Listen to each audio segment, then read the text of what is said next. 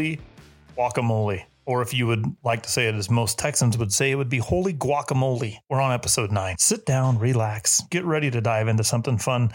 Today on Out Here in the Middle, we've got a, a good friend and a uh, really unique story to tell. We're going to get to get into some politics to some degree. We're going to get to talk about what politics and agriculture have in the same space. Uh, and then also gracing us, because I don't want to introduce him because I'm going to let him introduce himself. We got Johnny Caldwell. Hey, hey. Conganas Caldwell. that is uh that is kind of how we're we're we're verbing that one out right now. Johnny, are you are you excited about where the convers- conversation's about to head? Yes, I'm very excited. Yeah, I'm kind of nervous. I'm getting kind of tingly when we Yes. think about kind of what happened. So so Yeah, without very. further ado, without further ado, let's let's get the Secretary of Agriculture for the state of New Mexico, Jeff Witte. Mr. Secretary, thank you for joining us. Yeah, happy to be here, Jay. I mean, And Johnny. talking about talking about traveling for the podcast. I mean, how many times have you been to Dell City? you know, to be honest, this is the first time I've been able to come over to Dell City. What a place. I, I find it. I mean, I find it shocking because of the metropolis that we live in. I mean, I'm surprised most people haven't said they've been to Dell City a couple times. I thought I was pulling into Disneyland. I didn't. I wouldn't go I- that I- far. yeah, I, you, you totally stopped me on the, on that place. make make that a mark. First time we've had Jay speechless. Right. My wife does it all the time. She just tells me, she, you know, gives me the eye, and then I'm like, oh, I don't have anything else to say. Maybe she should be in here on the podcast, so that way I just don't dig a deeper hole sometimes. Sometimes it's good to have a conscience. Yeah, so that's quotable. That is quotable. Put Uh, that on my desk. Yeah, Johnny's got more note cards on his desk of quotes. So the story that that I would say is I, I didn't grow up in, in 4-H and FFA. I didn't really get to get involved with all those things that much. But I I got a random call from somebody that said, "Hey Jay, would you be interested in sitting on a board uh, for the Doña Ana um, County Farm Bureau?" Mhm. And I said, "Yeah, I, I, I don't know what Farm Bureau really does, but I, I'll, I'll have no problem in going and at least listening." And so within the first meeting, they said, "Hey, congratulations, you're voted. You're on the board." I said, "I have no idea what that means," but they were they were looking in those days for some younger blood to to to kind of keep that chapter of, of Farm Bureau rolling. And um, from that, I, I went on to the state board, Mhm. and that's when we we really started to connect and there was a lot of things that farm bureau was doing um, that new mexico department of agriculture was was also involved with and uh, we've had some really good conversations and I've, I've gotten to learn a lot about what happens in the political world. I've always been fascinated by politics. I, jeff said it best i can't run for office because my closet's too full. Um, social media social media i tend to hang things out there uh, not literally and uh, and and those those things uh, will kind of keep somebody from being able to run. In my opinion, I, I think it would be perfect to run because people need some reality in their life. But at the same time, I understand that you have to put yourself into a light that's you, you are the type of people that we really need to run for office. but are It's not electable. shame- It's a shame that the environment today doesn't encourage that kind of thing. Mhm. Yeah. So so being the Secretary of Agriculture for New Mexico, it's an appointed pos- position. How long have you been the secretary? I have been secretary since May of 2011. So you back that out, nine nine and a half years. Nine and a half years. Uh, two governors, three governors. Two governors as secretary. I've served like seven in my career. So so let's jump into the career. Did you growing up? Did you ever think that you would be doing what Oh you're doing? Lord, no! Who would want to do this job? Right. So I mean, if you think about it, why would you want to do this? This is the best job in the state of New Mexico, bar none. so you have mm. you have the best job in the state of New Mexico, but why would anybody But, want to do it? but it? nobody. I mean, if you think about doing this thing, dealing with politics, you know, my career started out of college as a. They they talked me into becoming the government affairs director for the Farm Bureau. My my during the interview process, I told the executive vice president of the Farm Bureau, I said, I don't. Why would I want to do that? I don't like politics, and I don't like politicians. And he, you know, after four months, they convinced me to do this. And and he says, if you don't like it, you can leave. If we don't like you, we'll tell you to leave. I stayed with the Farm Bureau for seven and a half years. You, you figure out that that politics is that thing that people talk about. The real joy in the job is getting the work done. Is dealing with the people, the farmers and ranchers and the kids and and others, and you're interacting with the people who are trying to make decisions, the legislators, the governors, the USDA secretary, whoever, and you figure out you take the politics. That's the stuff that those are the talking points. Politics is talking points. The work, everybody wants to get the work done. The the interesting thing to me is, especially living in a day and in, in age where social media is so crazy, where so many people have a political agenda, but they don't truly share it. All they do is just kind of stir the, the pot with, oh, I'm going to share this because it's something that I agree with. But you don't actually see somebody out there making a stand about what they mm-hmm. really want and what, you know, them personally. And so I think that does a really good job of masking what true politics are and and I think true politics, and this is my opinion, Johnny, jump in on this if if you have a different opinion, and Jeff is as well. But I think the the definition of true politics is actually being able to get something done and changing something that that your constituents want to change for the better. Every politician who runs for office, and, and I'll call the people who run for office politicians, mm-hmm. they are elected to do something. The challenge is, is those people in agriculture, they like things kind of left alone and so no, you, you have this, you no. have this so big disconnect. People people are elected to do something, but we elect people to not do something. And and I, and I was telling the Farm Bureau crowd many years ago. I said, when was the last time you thanked at the time Congressman Skeen was in office? I said, when was the last time you thanked Joe Skeen for not passing this bill that would give you whatever kind of farm support you needed? And they looked at me like, well, that's crazy. I said, you sit here at your meetings and you want to talk about not no new taxes, no new program, no new regulations.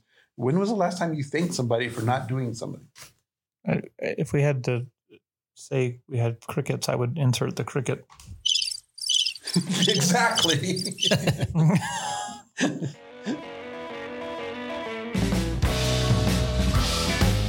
I'd like to take a couple quick seconds just to thank some of our sponsors, and one of those sponsors is Walls Outdoor Goods. Walls is just over the hill, through the mountains, across into the hill country, into Fort Worth, Texas. I'm going to tell you something. These people have been working and dedicating their lifestyle to our lifestyle for eight decades. They have been making the finest outdoor workwear that you could ask for. Personally, I like the Ditch Diggers. They have a smooth waistband it's an 11 ounce stretch cotton duck material. I have no idea what that means. I hear there's cotton in it, and so that's absolutely amazing. If you got a dad bod like me and you get out there and you start twisting and grinding and moving and trying to do something with your regular work pants on, it gets kind of uncomfortable. These babies will let you breathe. They smooth, move just the way that you need to groove. I really, really appreciate the opportunity to be working with Walls Outdoors. Uh, and, if you're looking to, to find something to add to your workwear collection, go to walls.com. They do ship directly to your door. So even if you live out here in the middle, just like I do, they will go direct from their door to yours. And one of the things that I appreciate the most is is they're still based in America. They still provide workwear for the American working man and woman. And, uh, and having them on our team allows us to do a good job of broadcasting what's actually happening out here in the middle of somewhere. So if you're interested in looking at Walls Outdoor Goods list of awesome items that you can add to your workwear, go to walls.com, tell them Jay sent you, and we thank him so much for all the support they've given us. This podcast is sponsored by Chaffee World Class Alfalfa. Chaffee is grown in the shadows of the Guadalupe Mountains, the highest peak in the state of Texas. Our unique climate offers cool nights, warm days, and allows us to grow some of the finest forage on the face of the planet. For more information about Chaffee, please visit www.chaffee.com. So uh, when when when you think about your job? I guess let's just go back. What is your job? oh, there's a lot of people that wonder that. oh, we got 45 minutes. Roll the rug out. You know, my my number one job is to try to represent. And I said this one time at a, uh, we were at a meeting of our Western Region directors, secretaries, and commissioners, and and we are going around the table. I don't even know what the topic was at the at the day at the time, but some of the some of the my fellow commissioners, directors, secretaries from around the West, they were like, well, we can't vote for this because, you know, our governor's not in favor of it, or we can't comment on this or whatever. And I said, look, I said, I was put in this position to advise the governor, not for the governor to advise me. I said, so this is a policy that's important for agriculture. It's my job to take that to the governor and convince them that it's good for agriculture. That's number one. You've got to represent your constituents to the people that you're working with. Which has got to be hard because as a farmer, my favorite thing to do is to bitch. I mean, really think about it. The weather, the I don't. Think, I don't even like to think about that part. I mean, that's that's. I mean, I think that is the biggest thing that us in agriculture really love to do is to be able to sit down and just mumble and grumble and complain about what we have going on in agriculture. yep. Mhm. And so, so now you have to take me, which is being pretty salty, and say, uh, if you're not getting change accomplished, uh, it's your fault, Jeff. It's you know, there's a lot of that on your shoulders that that you know you're not going to win everything, and it doesn't matter. I've worked for Republican governors. I worked for Democratic governors. It doesn't matter. I don't even care what their party affiliations are. Mm-hmm. my affiliation is for the agricultural industry, the food industry. And and there's you've got to have that voice at the table. Everybody else has a voice at the table, whether it's businesses in, in the middle of Albuquerque or or the environmental community, whatever you want to define that as. There's people who think they're environmentalists, but they're they're noisemakers that that get involved in a lot of environmental policies, which is fine. But you've got to also bring that perspective of the people, the boots on the ground and that's your job. You may not win everything, but at least you got a fighting chance if you got somebody in there who will take it to the table. So, with that being said, you're you're you're trying to represent so many different walks of life. Even though agriculture is one industry, what you have to do is, and let's let's talk about what the Department of Agriculture is is made up of. So, what what makes up New Mexico Department of Agriculture? What spaces? You know, and and getting back to that representing thing, it's so easy because all of agriculture is always on the same page. Oh yeah, mm, Not- absolutely. Yeah, we there's never. and so you have to, you know, when you're sitting in my chair, you have to try to figure out which is the which is the best path to go down and and to get the biggest win and the biggest bang for the buck.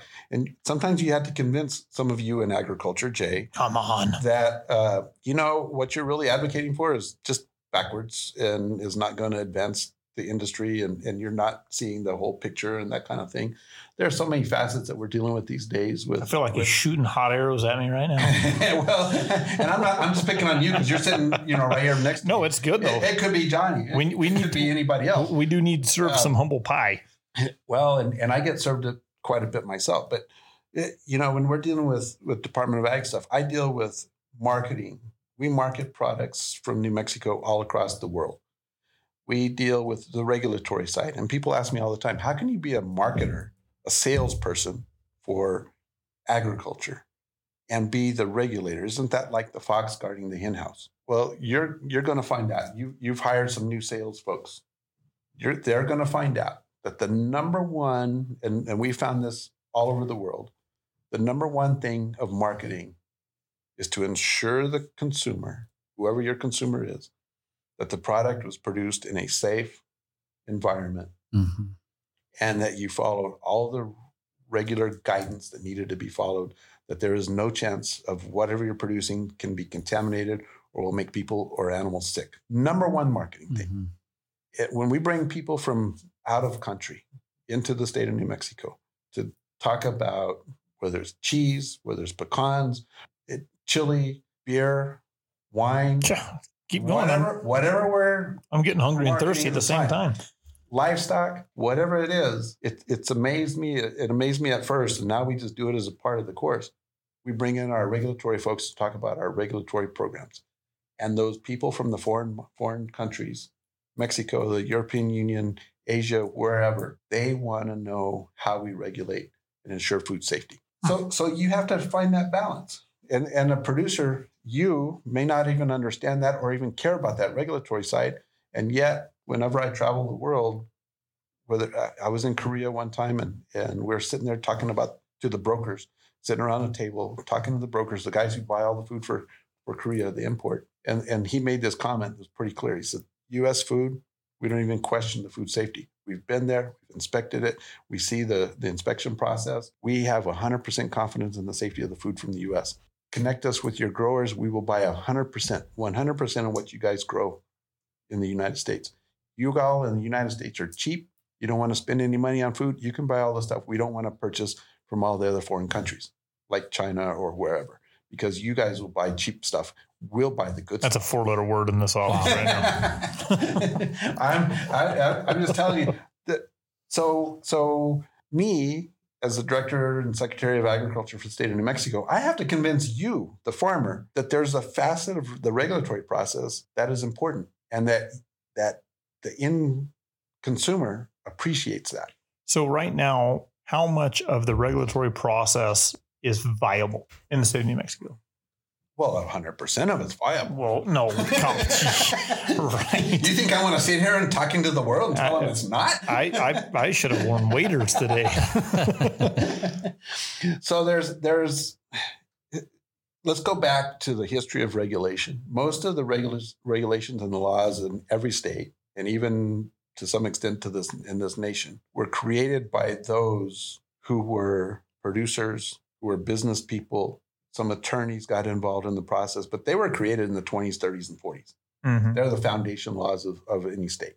The feed laws in the state of New Mexico, the nursery laws, the pesticide, all those go back way back when. Most of them were created by individuals who had been harmed in some way by somebody unscrupulous. And it was usually the business people who brought that stuff up to the to the legislature in the early days.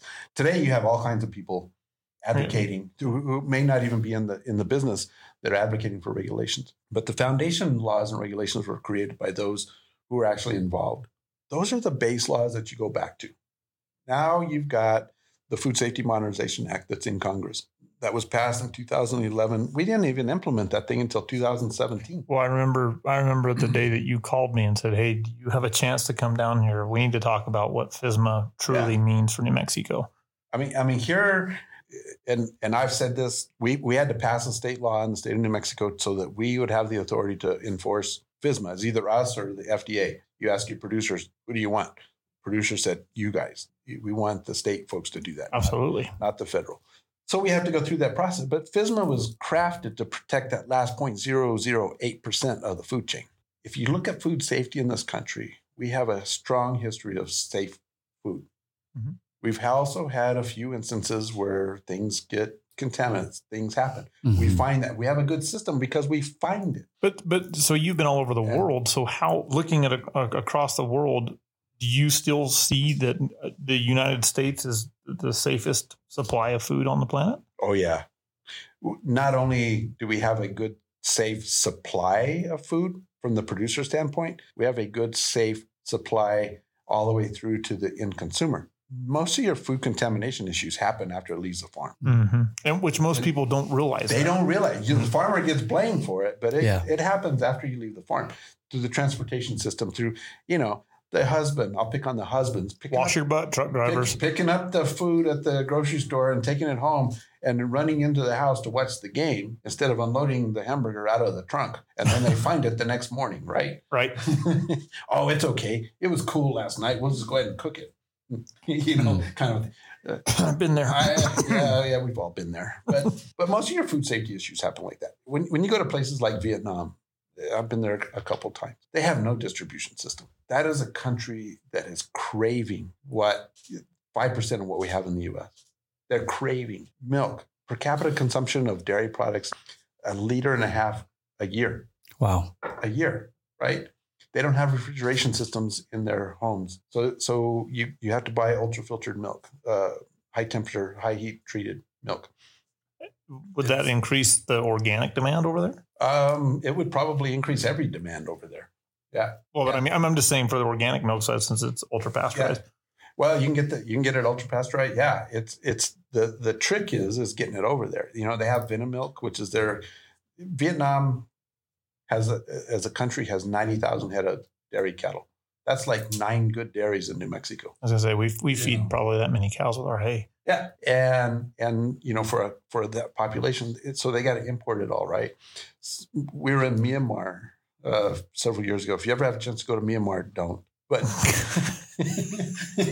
it's just on the other side of the world, and it's it's it's not as safest place yet. It's getting it. You know, they have dreams, they have hopes, but it was not the safest place I've ever been. But but here's one of our regulatory issues that we had to deal with.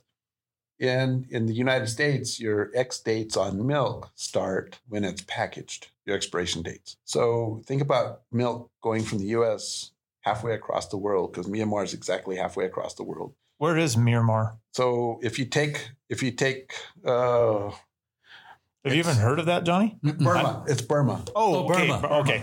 Okay.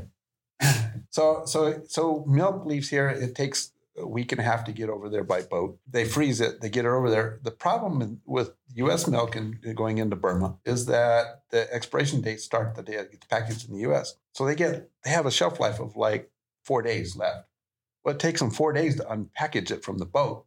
So by the time they unpackage it, the U.S. milk is xed out. Australia, New Zealand, and other countries, their ex dates start when you defrost the milk. So when it's offloaded and- from the ship in Burma, and so there's a there's a big challenge that we've got. To, some of our regulatory system isn't as modern as what it needs to be. I think that's the biggest point we have today. Technology has changed to the point where our regulations that were written in the 20s, 30s, and 40s don't match the production of the 2020s. Hmm. That's that's pretty interesting. So tying back to you've got the regulatory side, you've got the production side, you've got a marketing side. uh, the marketing side. So, but eh, you know, we're we're in the industry of agriculture, but I mean, I pull up to a gas station and you guys are out there pumping gas into a jug. I mean, what what does that have to do with agriculture? so you know a lot of the states have the what we call the weights and measures program and so we're in grocery stores we're in all the gas stations and that's kind of a historical thing uh, we had the weights and measures program to check scales so several years ago when they restructured state government they put they also had the bureau i think it was the bureau of uh, oil or something like that back in the day in the in the 40s and they restructured government and so they they created they moved different things to different agencies. And so they moved the petroleum inspection program to the Department of Agriculture since we had the weights and measures side of it as Mhm. well. That's an important program in, in the fact that um, a lot of people are buying petroleum. We have about a 6% error rate on, on gas pumps, meaning that you're either getting shorted or we're shorting the gas station. And we don't care which side it's on. Whether, you know, somebody's getting shorted, we're going to turn it off. Um, we're going to check the octane level. A lot of cars are designed to run on 86, but people think they got to put 92 in them, or some of the cars are made at 92, and the and by I'll call it by accident, the the trucker puts the 86 and the 92, and the cars won't run right, or you put diesel in the gas tank or gas in the diesel tank, and Makes me cringe. you know, we, know. we come up with those issues. We find that stuff, and you get water in there, and so those are things that we just check. So it's, it's part of our program through the weights and measures side of the deal. Grocery stores, we're in there checking the scales. So if you're buying a pound of meat, you're going to get a pound of meat. Um, if the if the Cheerio box says it's got 13 ounces, it's going to have 13 ounces of Cheerios, not 13 ounces with the box. What what about uh, the food stamp side of things? We are not in that business. That in the state of New Mexico is with the Human Services Division. Okay, so it that that does not fall in with USDA and how they have to. No, USDA does it, but not with NMDA. Okay, that wasn't not. How was Yeah. it? That's that's with our sister agency. So you've got you've got voices and opinions coming from. Let's say that again. You've got opinions coming from all angles. And in regulation, as we are hoping in agriculture to shift things in our favor, depending on where we're at, you know, organic, conventional, meat, whatever it could be. How does a person in agriculture efficiently affect the way that regulations are shaped around this industry? You know, the biggest thing is is is to be involved. Um, the organic. Are you an organic grower? Not anymore. You don't have the certifications. Okay, so organic. uh, Let's just let's just talk about organics right now. Organics is the biggest regulatory component of agriculture that there is. In in organic agriculture, you are considered guilty until you prove yourself innocent through the organic certification process. We certify organic growers. Uh, the or- organic growers have shaped that regulatory structure through the National Organic Board that's appointed by USDA. It's producers, it's processors, it's people involved in the deal. They they advise the secretary on all the regulations. The organic growers want heavy regulation. They want to make sure that if Jay Hill wants to be an organic grower, he's got to follow everything in there. You know, 35 pages of checklists Mm-hmm. that was impacted and that was created by the organic growers themselves. Some of the states and some of the other policy people have over the years have recommended relaxing some of that stuff and the growers say no we want strong, consistent regulation. And the growers have been involved in that. Well, that helps their market. I mean, it, It- it's a, it, well, I and it keeps me from being able to jump in, flood it, and then jump back and then out. jump back out. Exactly.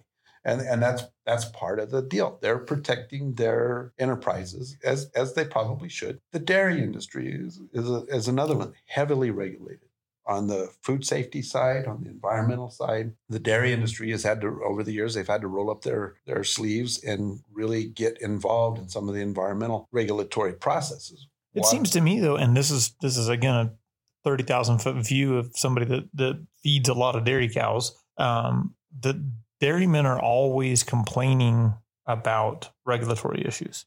and and yeah, exactly. That's exactly where I was headed because they are super regulated. Most of their regulations maybe started out with some of the dairymen, but because of the footprint and the environmental perceived environmental impacts, there's many others that have gotten involved, especially in the groundwater and and the water type issues. So the dairy folks now have spent a lot of their time really talking about true impacts of regulations into their industry and whether they're beneficial or not beneficial. Eh, I go back to my earlier thing. The greatest marketing thing, tool that farmers have is a, is a strong regulatory program. That doesn't mean an overburdensome regulatory program. And sometimes farmers, and if you're not at the table and you're not discussing the true impacts and effects of these regulations, some of these people don't understand. They don't understand dairy. They just understand the groundwater has a potential to get contaminated, or they ha- understand that there's a potential for bacteria or penicillin or something to be introduced into the milk supply. They understand that, but they don't understand the intricacies of, of what it takes to keep it out. Dairymen understand that, and they can participate in that process by explaining here's a better way of keeping food safe without being overburdensome in the regulatory process. You may win some, you may lose some of that stuff, but you got to be in the game. Yet it seems like there's so many, there's so many, and this is the way that I think a lot of people in agriculture, even organic, I've got some some friends that are large organic producers and small organic producers. It seems like there are so many voices that are trying to get a seat at the table right Mhm. now that they tend to overpower. Let's take an example of PETA. And I spent two years at animal welfare conferences speaking on behalf of dairymen and cattlemen and all of these things about what they're doing while getting in the middle of a conversation with somebody that says what you're doing is murder and it's rape and it's all of these horrible things. But it seems like as regulations continue to shift, for some reason their voice is getting louder than the person that's actually boots in the poo. And and so what are you I mean every conference that I've ever spoke at or every conference that I've ever attended always is somebody standing up saying, well, we need to share our story and we need to share our voice. And that's the only way we effectively make change. We're seeing that American agriculturalists are not able to get off the farm and make those changes. So what what does an industry need to do to be able to actually have a seat at that table because that we can't keep up with what the activists are doing? Yeah, you know, I think the, and, and I talked about this at the last Farm Bureau conference I spoke at um, last year. Here's the new phenomenon that we're all dealing with states and the feds, federal government, we all have our regulatory structure. We have a rulemaking process. We, we, we propose a rule. Farmers, consumers, anybody in the world can come and comment on it. We go through that, we set the regulations, and we, we enforce them. The new regulatory process is so much different and so much more vast and so much more impactful. And I'm talking about the regulatory process that private industry is putting on themselves. Hmm. For instance, you know, there's a dairy co op now that will not buy milk from a dairy if they don't dehorn their cattle using a certain technique in a certain number of days of the calf being born. Hmm. Has nothing to do with the production of the cow. It's all in how you're treating that baby calf that was born. That's not a government agency. It's nothing to do with government. That's the co op telling the dairy farmer, if you're not using this production practice, we're not buying your milk, period. That's a bigger hammer than I got. Absolutely. Well, isn't that the blessing and curse of the free market and Yeah. and who we No, are? And who we are. Right. And, and that's something we got to deal with. But to Jay's point, Yeah, yeah. you got all great these question. people involved in this. You see people now uh, getting on, you see the organizations trying to get onto these public companies so that they can in, introduce resolutions to the Philip Morrises or the Altrias or the Kellogg's or the whoever to do animal welfare Checks. you know, checks on on their produce. You have you know other companies that are now saying if if you inject hormones into your livestock, we're not buying your chicken. Uh, you have so so now you have not only the state government and federal government, in some cases county government regulatory process, you have the bigger regulatory process that you have no control over. Well, You have no input into the discussion. You have you have no opportunity to comment on under their policies, other than you got to go out and find a new buyer. let me let me throw a little spoonful of salt in the tea for a second though. How how do we get around the fact that people or companies are using labeling as a form of regulation? It's it's not it's not necessarily that you have to put you know there is regulations on what you can and can't put on. We're in we're in 50 states and three countries with Mhm. Chaffhaye and so we have to go through each department of agriculture to make sure that what we put on our bag is what it is. But at the same time i walk into a grocery store and i'm finding you know hormone free or antibiotic free chicken, you know, which is shaping the way people see regulation. And they're saying, well, you shouldn't be able to use any antibiotic any, any antibiotics in chicken. And people are saying, well, there, there's not any antibiotics in the chicken anyway. But that conversation is now shape, in, at least in my opinion. I live I live out here in the middle of In, Somewhere. in the middle of yeah. yeah. so that conversation is shaping the way, at least it feels like to me, and a lot of people I know that would, would agree with me, is shaping the way regulation is rolled out towards agriculture. Yeah, yeah, absolutely. So, so what do we do for that? And, and, and I don't know. I wish I knew because Check, please. you, you know at a certain point we talk about and we when we brag about how you know agriculture the people involved in agriculture one and a half percent of the of the country right Mhm. one and a half percent If that, feeds yeah exactly Feeds if the world. feeds the world well people are starting to ca- catch on to that deal like ah we don't have to mess with these guys anymore that's only one and a half percent and they're silent they want to be at the farm or ranch and left alone and Mhm. and and yet at the end of the day then they're getting hammered by all of these whether it's regulatory processes of government or regulatory processes of their their buyers and and you you're talking about earlier we got to tell our story we have to tell our story but you know lowell catlett and he's a great philosopher we've been trying to Yeah, get him on here. to get him. pontificator and you know and and uh, but he made this comment many years ago he says we keep trying to tell people our story about how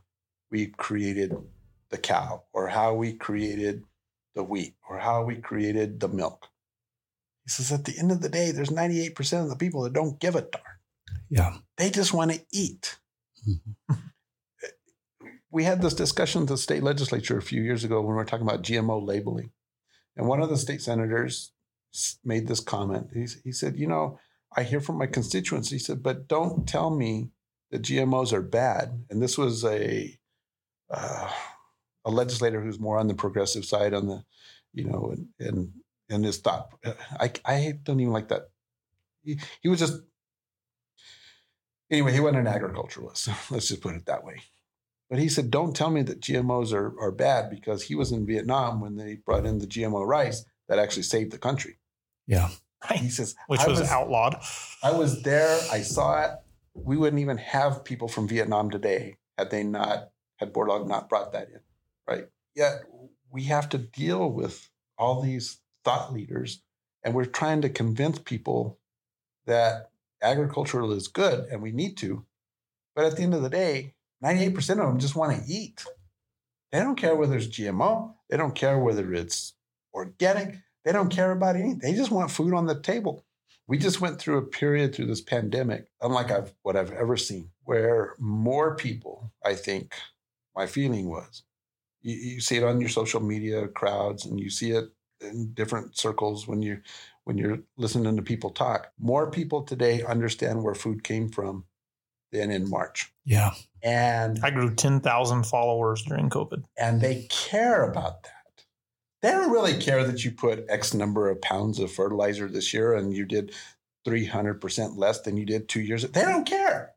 Just like that pickup truck you're driving, you don't care how Ford, Chevy, or Dodge or anybody else made it. You just want the darn thing to run, Mhm. right? At the end of the day, you want food on the table and you want to know that it's safe. And I think I think we have missed the mess. We've tried to spoon feed people on a lot of these practices. And I think we have to do some of that. But it seems like a lot of these farm organizations too. And, and one thing that I learned in some media training was we don't, you know, and I'll say that we learned, and this is something that I bring back to the table a lot of times is people don't want to be told that it's safe. They don't want to be told that it's affordable and they don't want to be told that it's abundant because it makes it seem like it's all They, they don't want to be told, they want to be assured. okay. They want it, they want it in the back of their mind. You know, early in my career, when I started the Farm Bureau, John Augustine was their original executive director. And one day, you know, I was a brain full of mush, you know, leaving the university, working for the university for a year. And then I went to work for Farm Bureau and I had all these grandiose ideas and whatnot. But Johnny, he brought me into his office and, and he said, we sat down and we were having a, a, a real think tank session. And, but he said one of the things that, that really has stuck with me forever. And he said, Our job is to make other people better. Our job is to make people understand that they are great without telling them they're great. Our job is to make sure that any idea that comes from us came from them. Our job is to make sure they have confidence without taking credit. I think we have to really fall back to Johnny's philosophy on some of this stuff and, and understand that we need to quit telling people and start assuring people in, in a different way. I think one of the biggest things too is we hate, you know, not being a very good student. I didn't really like the word education. Um, at the same at the same time, it seems like so many people tell us that well, if we could just educate, we've got salespeople on our staff that we're like, you know, it's all about the education process. We've got to educate. People don't want to be educated. People just want to understand that, which is education subliminally, that it's good and this is going to do something that's going to help them or going to help their family or their animals or whatever. But at the same time, if we sat down and said, I'm going to watch, I want you to go through this checklist with me and I'm going to educate you on how this, you know, they're going to be like, I'm out. I want that. Wouldn't, wouldn't it be cool? You're, you're the social media guru. You you have created this following of 10 million producers all around the universe, right? I'm just here to tick them all off now.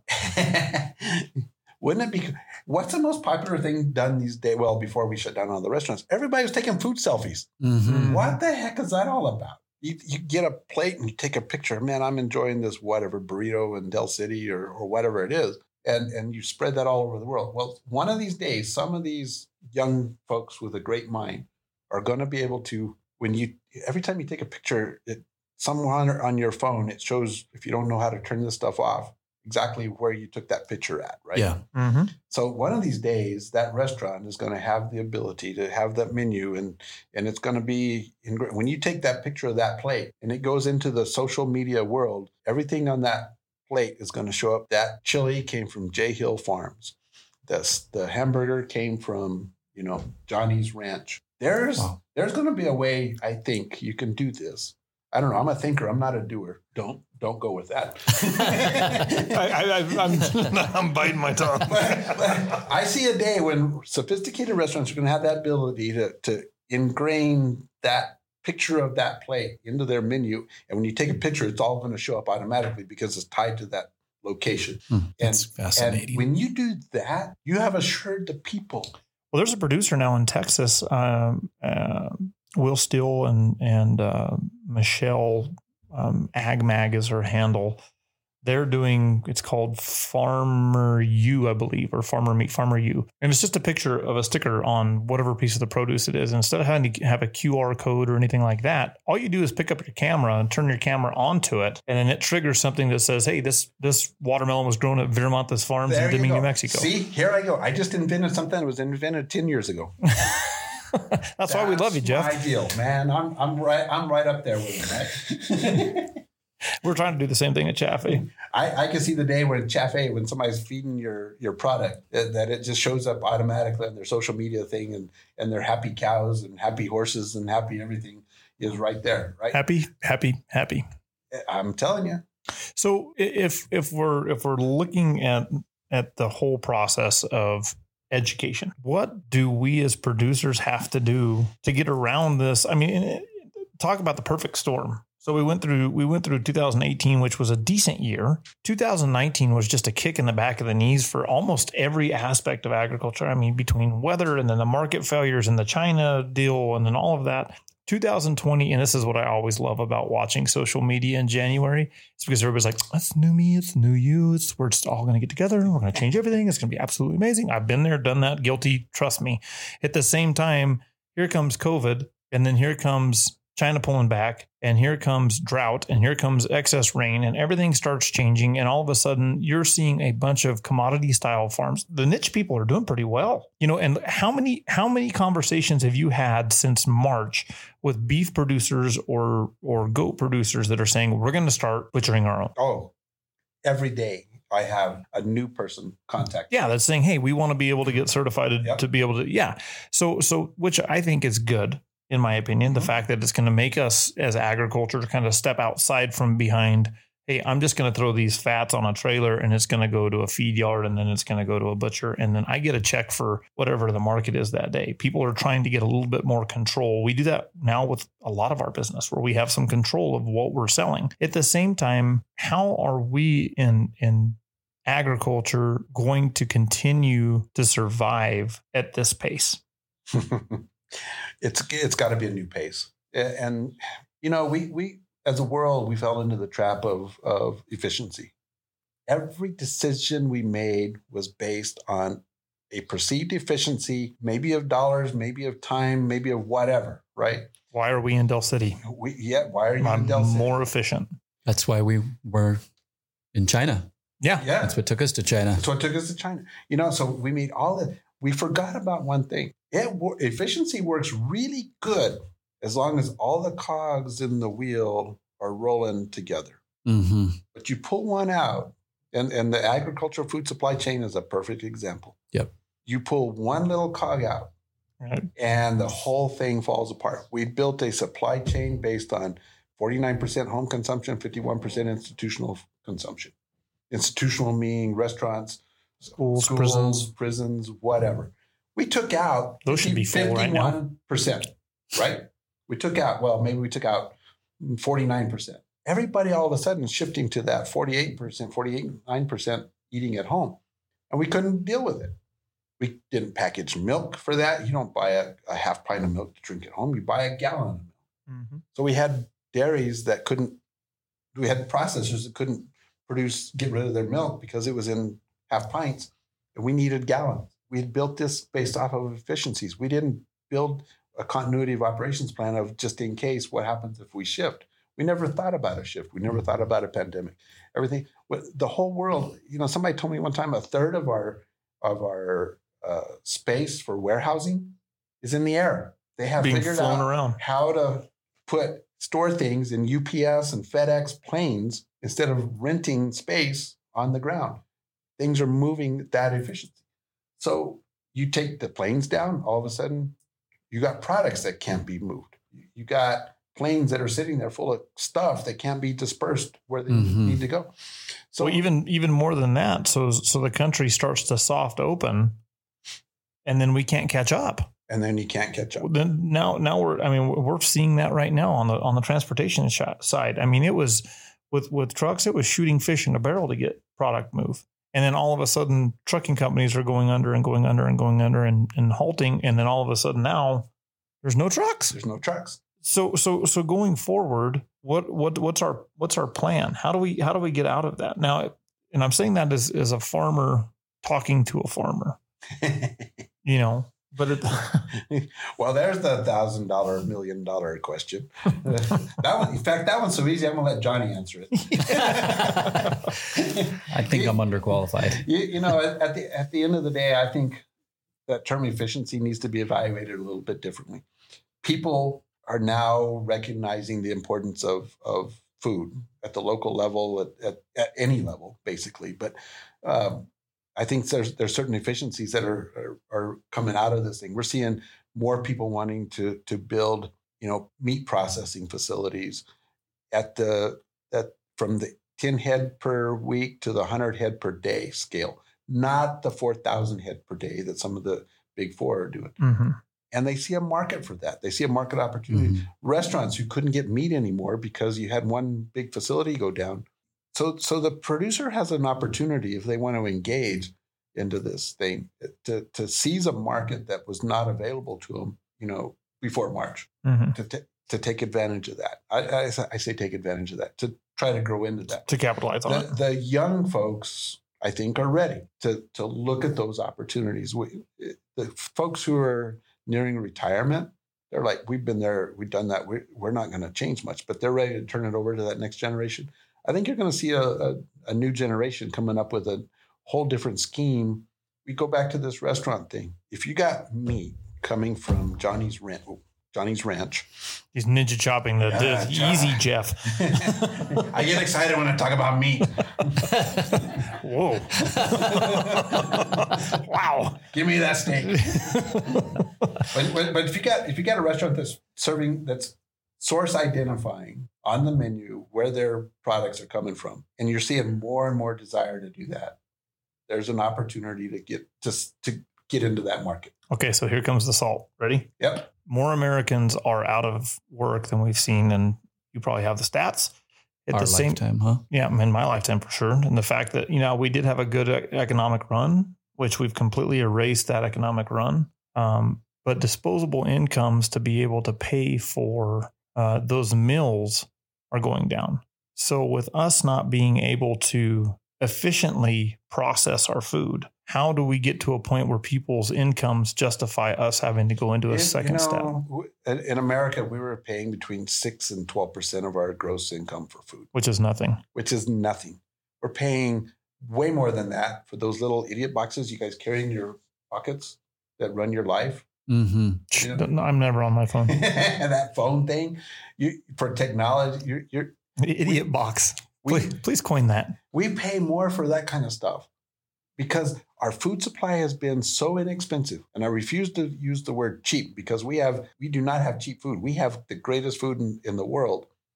It's just the least expensive food in the world. hmm And and as producers and as processors, as grocers, as as everybody through the food chain has worked to keep it that way. And that's great. But, But- how do we how do we compete against the you know let's take the meat world for for instance. I mean, how do we compete against the big four if they can still because one I've still got to make payroll. I've still got to make sure that I'm paying my taxes. I got to make sure that I've got enough money in my pocket to to feed my family. And they're still buying beef for whatever it is. And, and, and I know you can't speak on behalf of either side of this, but how in the world am I going to compete with the efficiency of that? You're not. You're going to bifurcate the market. You've got to find your own market. That that institutional side, that 51% is going to go to that the big four. No doubt about it. They've got to. You got a 48% market share out there at the home level and then you get a piece of that that I think income levels will come back. I mean, this thing's not going to last forever. I, I'm an optimist, right? So I like you. This is the time to really Everybody's eyes are like really wide in the studio right now. Like, Everything's gonna be okay, right, Mr. Secretary? yeah you know we are going to to we're sitting here in Dell City, America, right now today, Yeah. Thank you, God. thinking about the future.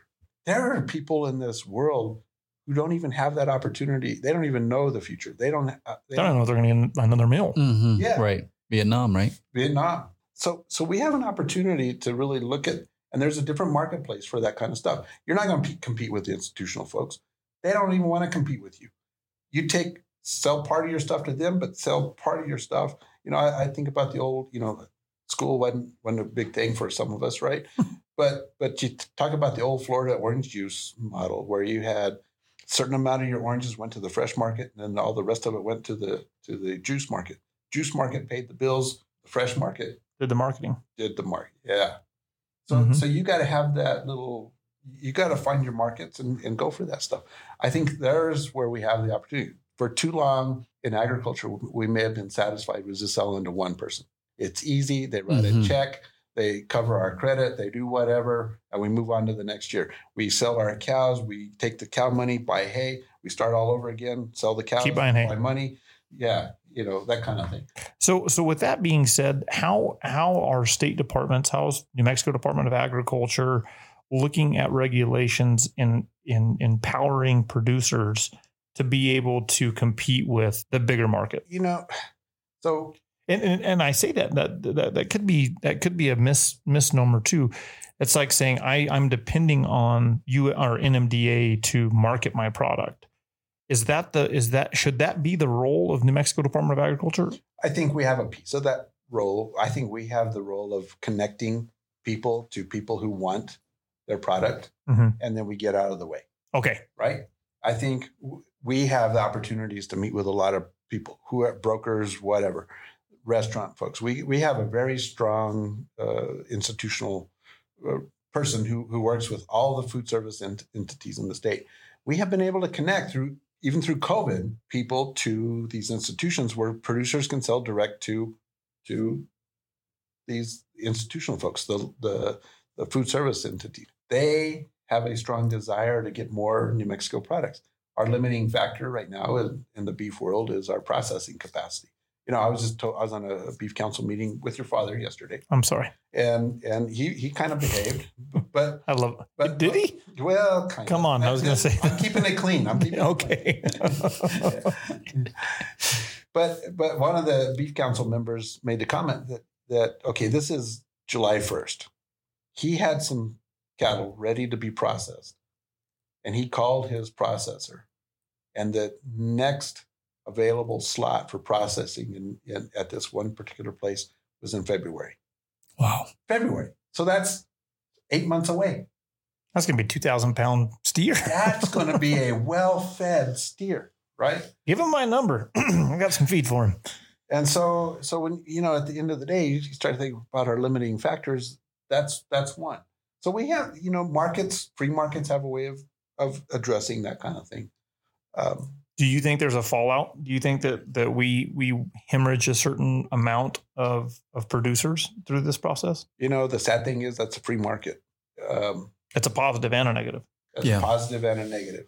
Uh, you know, Canada has this, you know, on the dairy side, they had this very structured uh, price support program to try to keep their producers from going away. They lost more dairy producers than we lost, even with their price support structures, because, you know, that kind of that regulatory safety net doesn't always work. Good producers Mhm. always, you know, the thing is about. I'm not going to go into the political side of that, but Right, oof, I, right, right. I'm teed up to swing for the fence right now.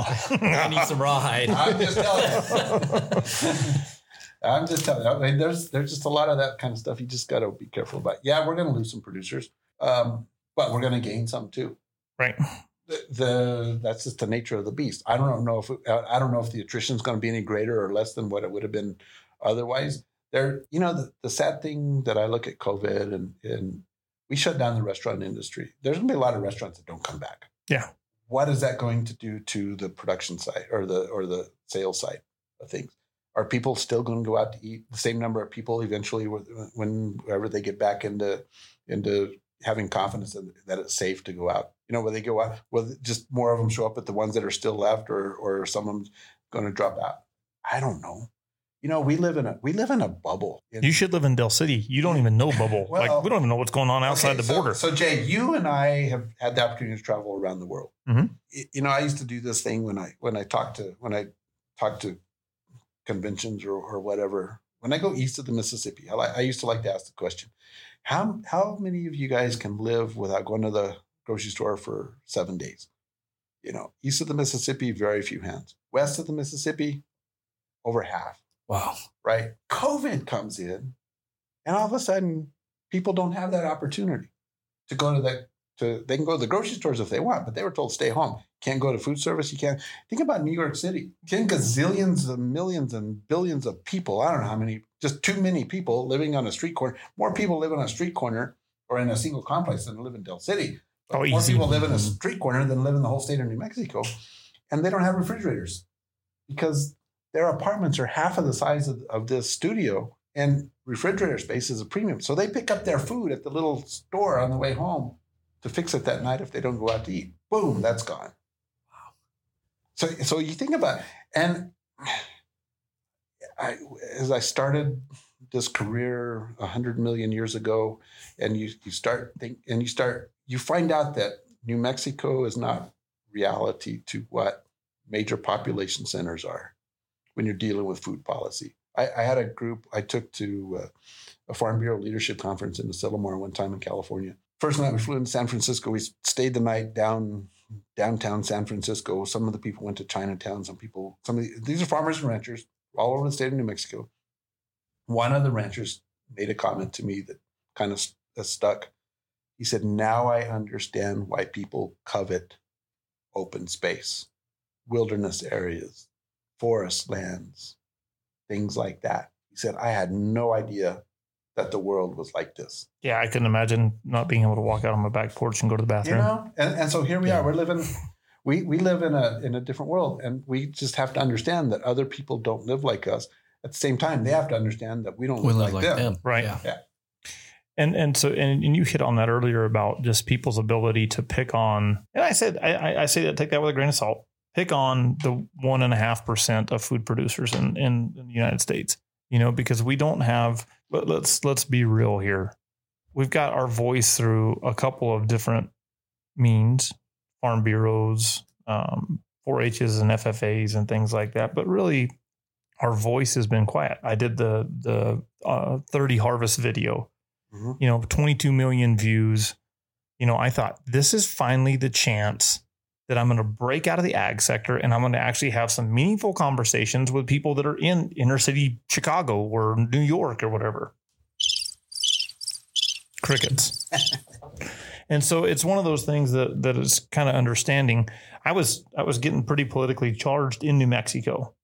You know i mean i was i was getting to, to to to hang out with jeff and understand the process more. I was getting to hang out with farm bureau. I was doing all of these things and then business knocked at the door and i moved out here to the middle of somewhere. And i feel like i've lost a large part of being able to be a, a true person that would bolster something for agriculture. But at the same time to somebody that's in let's just say that they're listening in florida or iowa or we're in all 50 states now. If if if somebody's listening to this and they want to say, okay, we want to take more control of our future in agriculture, what is the first step they need to do on on the State Department side? What can they do to help shift their situation? They, they just need to be involved. You know, And what does what does involvement mean? they, they need to co- so the most aggravating thing i think for ag producers to do is to go to the state legislature or or talk to their county commission Oh, I love that part though. yeah some like it some love it but some just don't like to do that um, if you want to shape ag policy you've got to, to get engaged with your commissioner director secretary in your home state Mhm. or your home province, what, wherever you're at in, the, in this world, you you got to be talking to those folks and understand. But more than that, it's share your share your experience, and I don't mean tell them how you got down to the dirty details of, of most of the people in the world are are more jealous of our lifestyle than they are envious of it. Mhm.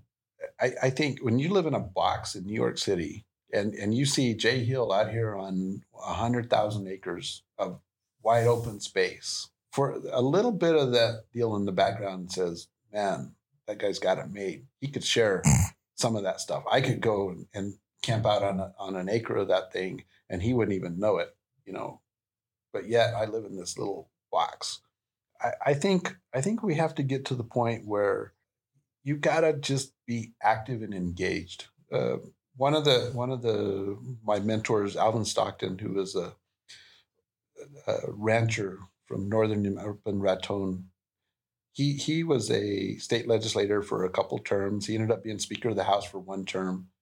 Uh, ran for governor and got just blasted out uh, in that deal. But Alvin Alvin always made the comment of is, is that he says you have to understand number one you're a business person and so you need to be active with the business community. You're no different, you're no better, you're no worse than the banker, the grocery store owner, the car dealer. You're the same. You're just a businessman. And and I think a lot of times we don't approach it like that. We we approach it that we are a farmer or we are a rancher. And you know, you're a business person. He Alvin's big deal was you need to be active with Association of Commerce and Industry on the same level as the banker and the and the car dealer and, and Understanding what's going on. Yeah. Yeah. And and he says they need to you need to help them understand what you're going through. The regulation everybody thinks that you know agriculture has all these ag exemptions, property tax exemptions, whatever it is. And they and they view that as a little jealousy. They don't understand what goes behind that. Yeah. Right. They don't they don't understand the picture of of what why that was what's done. I think we just have to be more active and engaged out there. Can can I jump in here because I think you, uh, I've written down a bunch of questions. Oh, exactly, Who exactly, that guy? Who brought that E- guy? exactly. I know exactly, Johnny. You gotta you gotta cut them up short. We're Yeah. we're over an hour. I, I know. So I'm going to make it simple. Okay. So uh, I have this conversation with Jay all the time, right? How did you get so good looking? It's my it's my mom.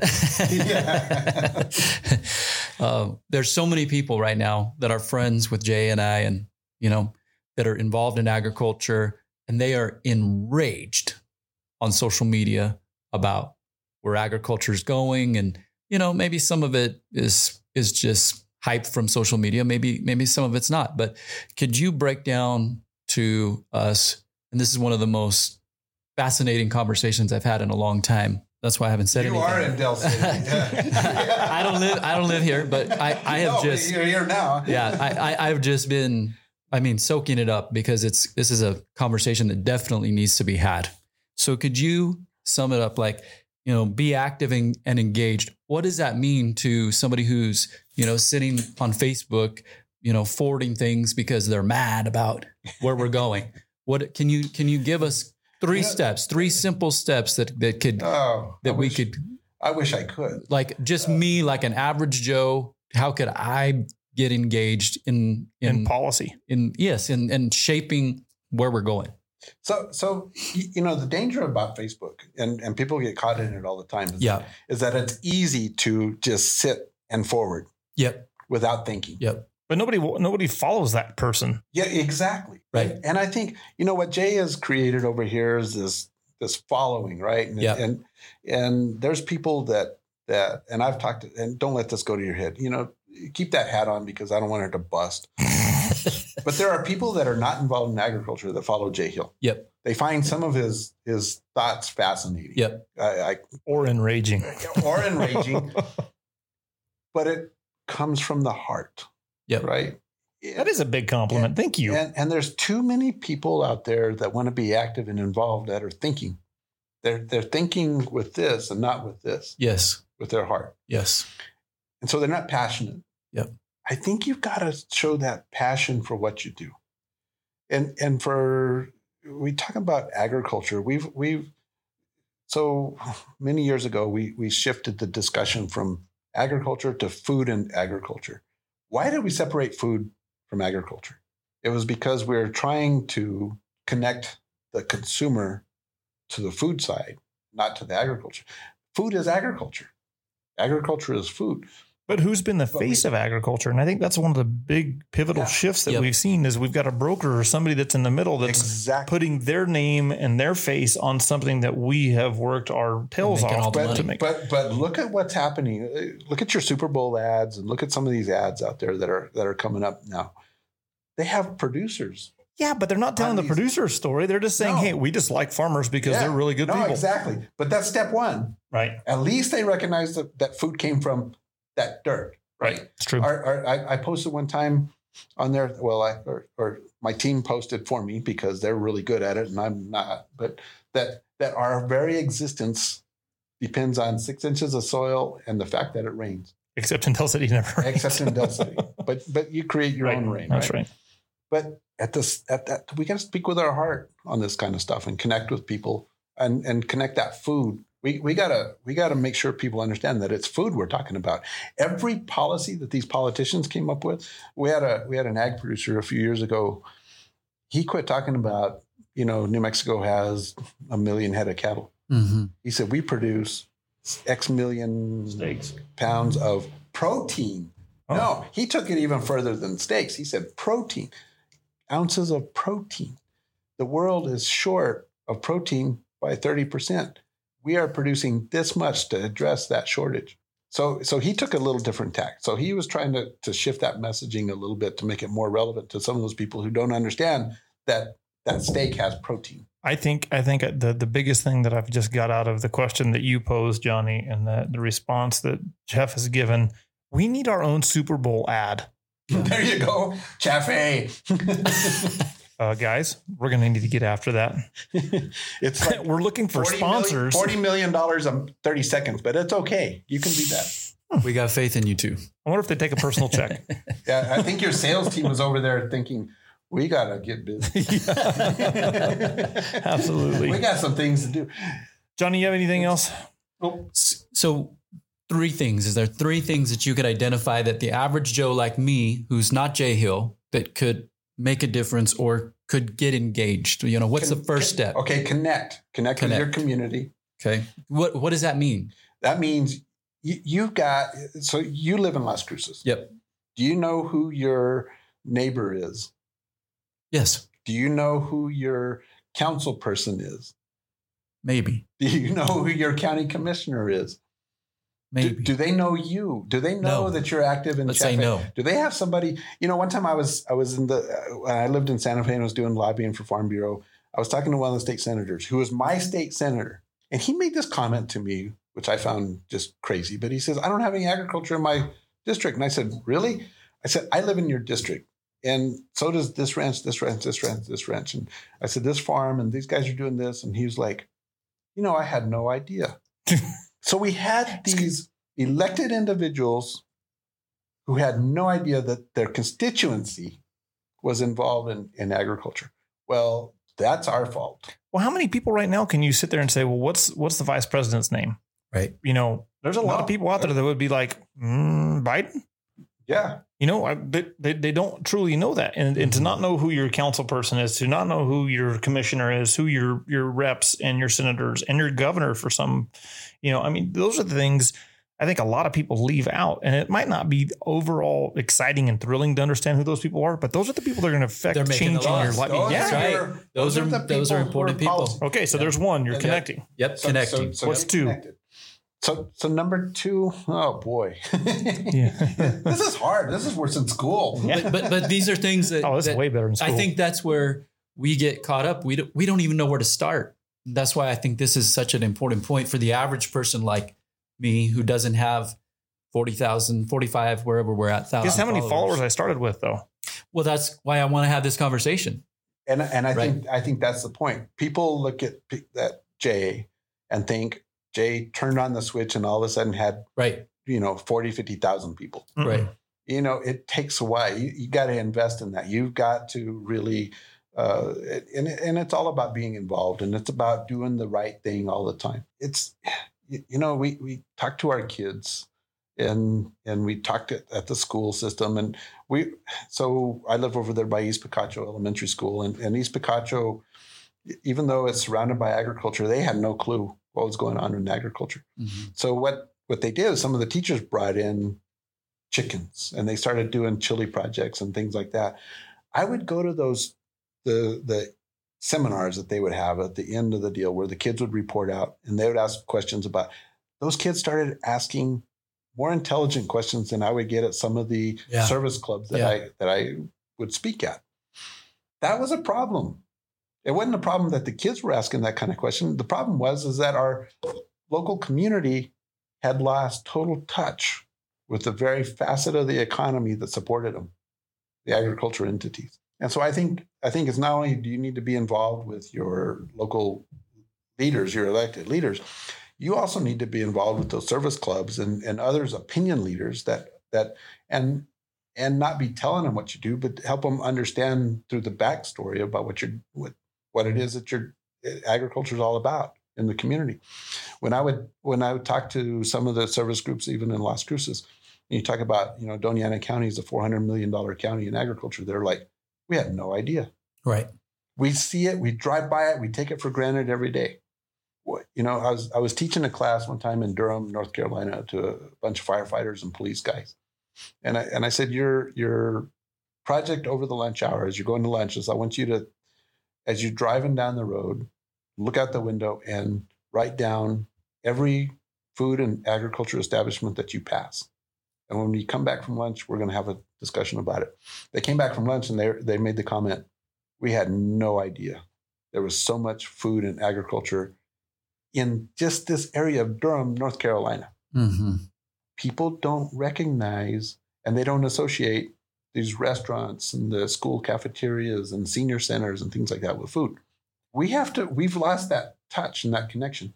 So that's number two is continue that connection on down. And number three, keep producing good stuff. I think that Quality is that key. Quality is key. Every time we have a, an issue with anything, you know, lettuce or spinach, things like that, we all take a set. We all take a. Uh, we all get Yeah. impacted by that. Oh yeah, not only just the market, but just the just our integrity as farmers. Yeah, and and I think at the end of the day, I'm a lettuce farmer. you can you can be out connecting with everybody, but uh, but if we don't connect and we don't produce that good quality stuff, we got we have nothing, right? Your word is your bond. Right. So So the products that you produce, So I'm gonna I'm gonna jump into this with Jeff though. So if it's not just agriculture, if we're talking to somebody that's working, we're talking to Michael Grady in Victoria, Texas, you know, and he works at a pipe supply um, depot. For him to talk about quality is for somebody to say, "What I do, I do the best that I can." So it doesn't matter if it's just farming, it doesn't matter if it's ranching, it doesn't matter whatever we do Always and whatever we're passionate about and whatever we're hoping to incite change with we have to do with quality behind us you know it's it's it's like buying sunglasses online you can go buy a pair of Maui Jims and Maui Jims are going to last you two three years unless you're me you're going to run over them the first day or you can go buy a pair of whatever at the gas station and they break in three days Yep. you know they might look cool and they might seem like it would be the new fad but if they break in three days then you're not going to get anybody behind it you know Mhm. kind of a weird analogy but that's kind of how my brain works yeah, no, it's that's exactly right. Okay. That being said, we're 14 minutes past due time. So to those of you listening, get over it. Jeff, I, I, Johnny, you good? Yeah. Yeah. You feel you feel relieved? Did you get the answers? Are you? Yeah, I think the thing about it stressed. is, is well, just get out and connect and and figure out who your council member is. You know who your commissioner is, who your your your uh, state representatives are. You know, introduce yourself. You know, get involved in the conversation. Don't just hit forward or share uh, exactly. online. That's Yeah, doing stop. or nothing. become one. Yeah, or become one. That's a really good point. Listen, listen. If you're going to share something on social media, it's whatever. It's easy. Easy. uh, America is pretty sick of easy. So if you're going to share something that's passionate, you know, please continue to share what I'm doing. But at the same time, make sure make sure that you put what you believe in there. If if I'm saying something that you don't agree with and you just share it and you're like piece of trash, you know, what does that do to to move your cause or your rally or, or to incite change in whatever you believe in? So at the same time, why I still think it's effective to share what other people have to say, the biggest thing that we have to do is make sure that you understand or you let people understand what your viewpoint is as well. But just sharing it does nothing. Right. You know, it's it, it's it's wiping before you poop. Doesn't make any sense. It's it's just like going to the Rotary Club and just eating lunch. You know, Hmm, sounds If good. What time if, is if, it? If you don't engage, you know, it's you've lost that opportunity. Right. I, I mean, I, I think that's, I think, and the- the one thing too is the best way to communicate with somebody is to listen and learn what they have to say. Yeah. To understand, this is why this podcast is now the fastest growing podcast in agriculture. The, the the thing that's amazing about it is I sit here for an hour and I learn something every week. Yeah. And twenty minutes. And we knew that coming in with you. I knew that we were going to get a cooler beer, but it's Wednesday at noon. What, what does that have to do with anything? and I don't even know why I said that. So Five o'clock somewhere. that's right. So so the biggest thing is just making sure that you're always engaging in something that's going to be building you or somebody up that is going to inspire positive change for you or somebody and engage with that person, understand their process. The the conversations we've had today, oh, I've known you for a long time and I've learned so much Yeah. sitting here today and that's the, that's the spice of life, man. It's it's amazing besides New Mexico growing chili. it's Mhm. it's good. So, so with that, Jeff, I'm going to ask you two questions. The first question is, what's your biggest fear? My biggest fear, besides heights, Ooh, that's a good one. Spiders. you, you know, I think at the end of the day, my biggest fear is that that we continue down a path where we don't respect what the agricultural producer is is all about. And I think through COVID gave us an opportunity to really change that dynamic. Um, I, I, I've saw I saw a huge shift in in what is going on out there in the in the world. But we're always going to have good producers. We are always going to have those folks that that want to be involved and folks folks that just want to grow. I think that's okay. But the fear is is that we don't we we continue down a path of of just not participating and and being out there in the in the marketplace and and with the opinion leaders and that kind of thing. Agriculture is, is a great enterprise and a great business. You can climb as high as you want to go into this area. That's very true. And, and hmm. there's and there's opportunities out there. And and when I see when I speak at the colleges and, and other places, I see that gleam in the eyes. I see the gleam in the eyes of some of your young folks that are working out here. And We got to start drug testing. and yeah, well, you know, the, the the thing is, there's opportunity, and and I want New Mexico to seize that opportunity and and to really take it to the next level. Second question excluding family members and your religion or preference in religion, who's your biggest hero? oh man, my biggest. Thanks, Jeff. I sure appreciate that, man. Hero, yeah. Well, Jay, no, I can I'll consider you family on this one, right? Oh, yeah, that's true. That's true. yeah. You, you know, Don't say little Catlin. no, God, no, no, no, no, no. You know, I've had a lot of mentors and a lot of a lot of heroes uh, over over time. I, I think one of the greatest people that I look up to is a guy named Bob Porter. He he was the executive vice president of Farm Bureau when he hired me, but the- the things that he taught me over over the years, and and and the guy is just he's a magnificent individual. But he he always wanted the best for people. That was his whole motto is is is to make people the best. And and I think that's what we we kind of lose sight of that. Too many people are trying to make themselves the best. I think it's more Been there. to make other people the best. And and that was that was his deal. So so that was he's he's been like a hero and a mentor to me and and I've been blessed to have that relationship with with a guy like him. I, I, again, I cannot tell you how much I appreciate you coming and spending the better part of your morning with us, and and just truly, here we go again, educating us on things. Um, at the same time, you know, we do have a long row to hoe ahead of us. And uh, it's encouraging knowing that we have people, you know, and, and you're not always going to be the most popular guy in New Mexico because things are Oh, going to roll I'm out. never the most popular guy. Yeah, in see, Mexico. and that's Yeah. and that's the thing that I that I, I like about people that are in your position. If you're an appointed person like yourself, you know, you, you try to listen to every side that you can, and and you're not always going to be right.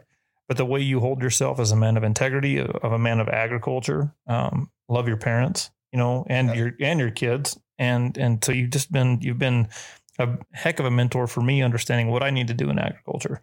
So for having you out here, we just we want to say thanks, and uh, and for you, Conganas Caldwell, thanks for joining us. Thanks También. for having me again. That's right. Um, from all of us out here in the middle, we just want to say thanks for listening. Uh, we got some exciting podcasts up in front of us. Uh, if you like what you're hearing, please remember to uh, like and subscribe everything. With that being said, God bless and have a good day.